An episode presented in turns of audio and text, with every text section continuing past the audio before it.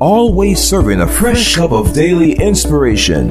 Deanna Hobbs. Today's inspiration is to inform you that God has chosen to bless you. There are some good things God is about to do for you that you are not expecting. He is adding to you in this season and making you fruitful. When He is finished pouring out His goodness and favor on you, it will leave you rejoicing and in awe of His amazing and all surpassing grace. Welcome to this your Wednesday, July 17th, 2019 edition edition of your Daily Cup of Inspiration podcast. My name is Deanna Hobbs, founder of Empowering Everyday Women Ministries, a 501c3 nonprofit organization that distributes free resources all around the world to help you grow in your faith and become everything God has destined you to be. I bring you the biggest smiles and the warmest greetings ever live from Empowering Everyday Women Ministry Studios right here in the city of Buffalo, New York. I missed you yesterday, didn't make make it into the studio, but the Hobbs family was celebrating the birthday of my youngest daughter, Kaya, who turned 18. I thank God for blessing her to see another year and for me to see her growing and maturing in her walk with the Lord. Also, I'm rejoicing with Carrie from DC, who wrote in to celebrate being sober for three years. She said, Deanna, I had been abusing alcohol all my life. I know that it is the power of God that has transformed me. Carrie also said, in weak moments, the cup of inspiration has been there to give me strength through God's word. Thank you for planting such powerful and encouraging seeds of the gospel. Can we get a praise break for Carrie?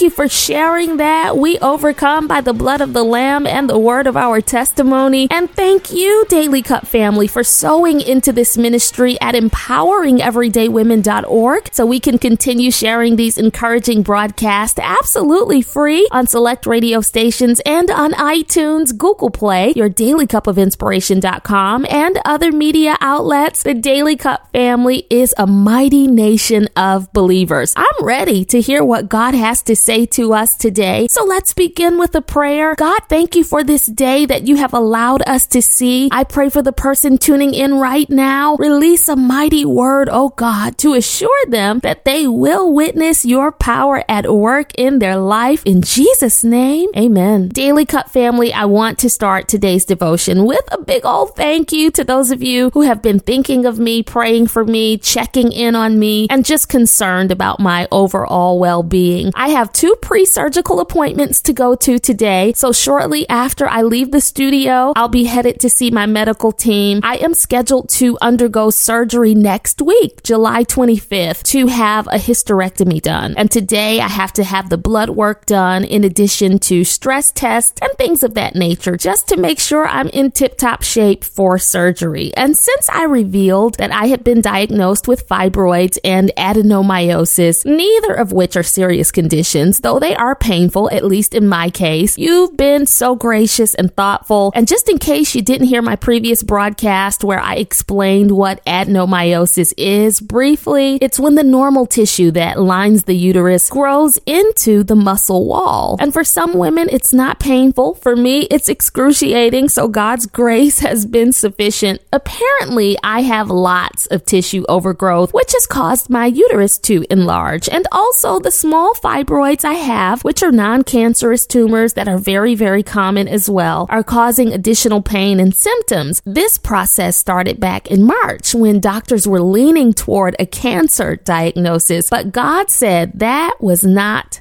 to be. So many of you have praised with me for a non serious diagnosis. I'm grateful for that. So I'll have a bit of recovery time ahead of me, but I know you will be praying for me next Thursday during my procedure and asking God to guide the hands of the surgeon. We know He will faithfully bring me through it. As I've been going through this process, the Lord has been speaking to me a lot through His Word. And the other day I was reading 2 Kings 13 and 14 about the prophet Elisha. This verse tells tells us that Elisha got sick, and whatever sickness he had was the one that he died from. Although the Bible doesn't specify the illness, we do know that it was terminal. Now, to refresh you, Elisha was the protege of the great prophet Elijah, and he succeeded Elijah after his death. Elisha is the one who asked God for a double portion of the anointing that was on Elijah's life, and God granted that prayer request to him. So Elisha was truly powerful in God. I mean, Elisha is the one who resurrected the Shunammite son from the dead. He's the one who made the iron axe head float, who healed Naaman of leprosy. There are so many miracles that are recorded in scripture that God used him to perform, and yet when he fell ill, God did not work a miracle for him. Friend, don't let Satan deceive you and make you doubt God's power just because he doesn't always do things the way you prefer him to. He is not through with you yet. He wasn't finished with Elisha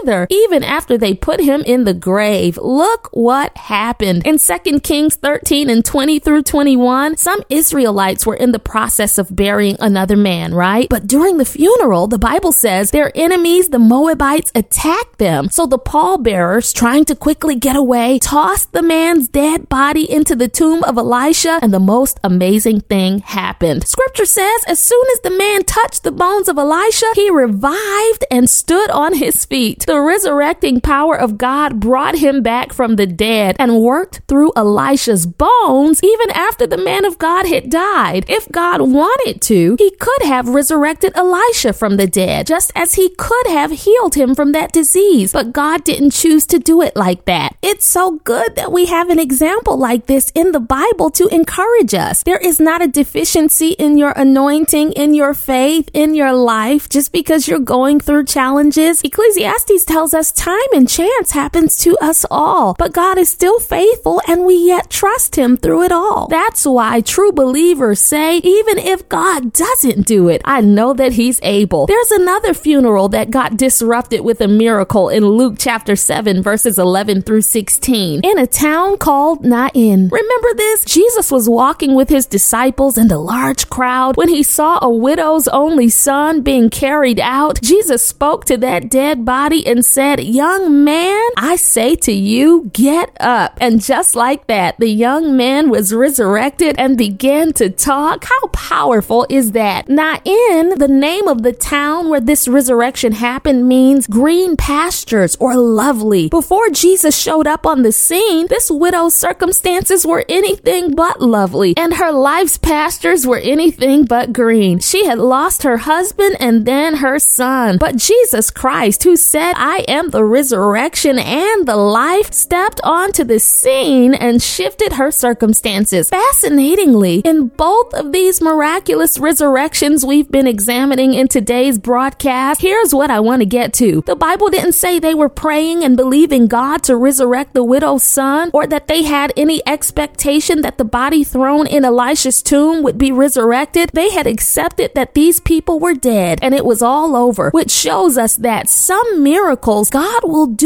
for you even though you don't expect him to. You'll be minding your own business and he'll show up. For somebody listening, you're about to get some stuff you didn't even ask to receive. You haven't been looking for this blessing. You have accepted certain things as the norm, but God is about to show you his glory and prove using your life that he'll turn a funeral into a resurrection. He'll turn a tragedy into a triumph. He'll turn a mess into a message, a test into a testimony, a malady into a miracle, and the expected into the unexpected. So God is giving you a heads up today that he's about to do something unexpected for you. Blessings that haven't even been on your radar are headed your way. Things that never occurred to you to believe God for and pray to receive are headed in your direction. Bountiful blessings are coming. He's about to add some good things to your life just because he has chosen to bless you. He's chosen to deliver you. He's chosen to promote you. He's chosen to increase you. He's chosen to use you. He's chosen to transform you. He's chosen to give you things you asked him for as well as things you didn't. Just trust his sovereign hand and watch what he does. I'm stirring the words of Jesus found in John 15 and 16 in the New International Version right into your cup of inspiration. Jesus said, You did not choose me, but I chose you and appointed appointed you so that you might go and bear fruit that will last, and so that whatever you ask in my name, the Father will give you. As you drink down the contents of your cup, again, know that God is giving you things you've hoped and prayed for, as well as the ones you didn't. Why? All because He has chosen by His grace to bless you. This is your appointed season to receive overflow. Now let's pray. God, I pray for this, my sister, this, my brother. I thank you for the unexpected blessings that are on the way to them. I rejoice that this is their Ephesians 3:20 season where you're doing exceedingly abundantly above all they could ask or think according to the power that is working in them simply because you have chosen to bless them. For this we praise you right now in Jesus name. Amen. Your Daily Cup of Inspiration podcast has been brought to you by Empowering Everyday Women Ministries, where we help fuel your faith every day.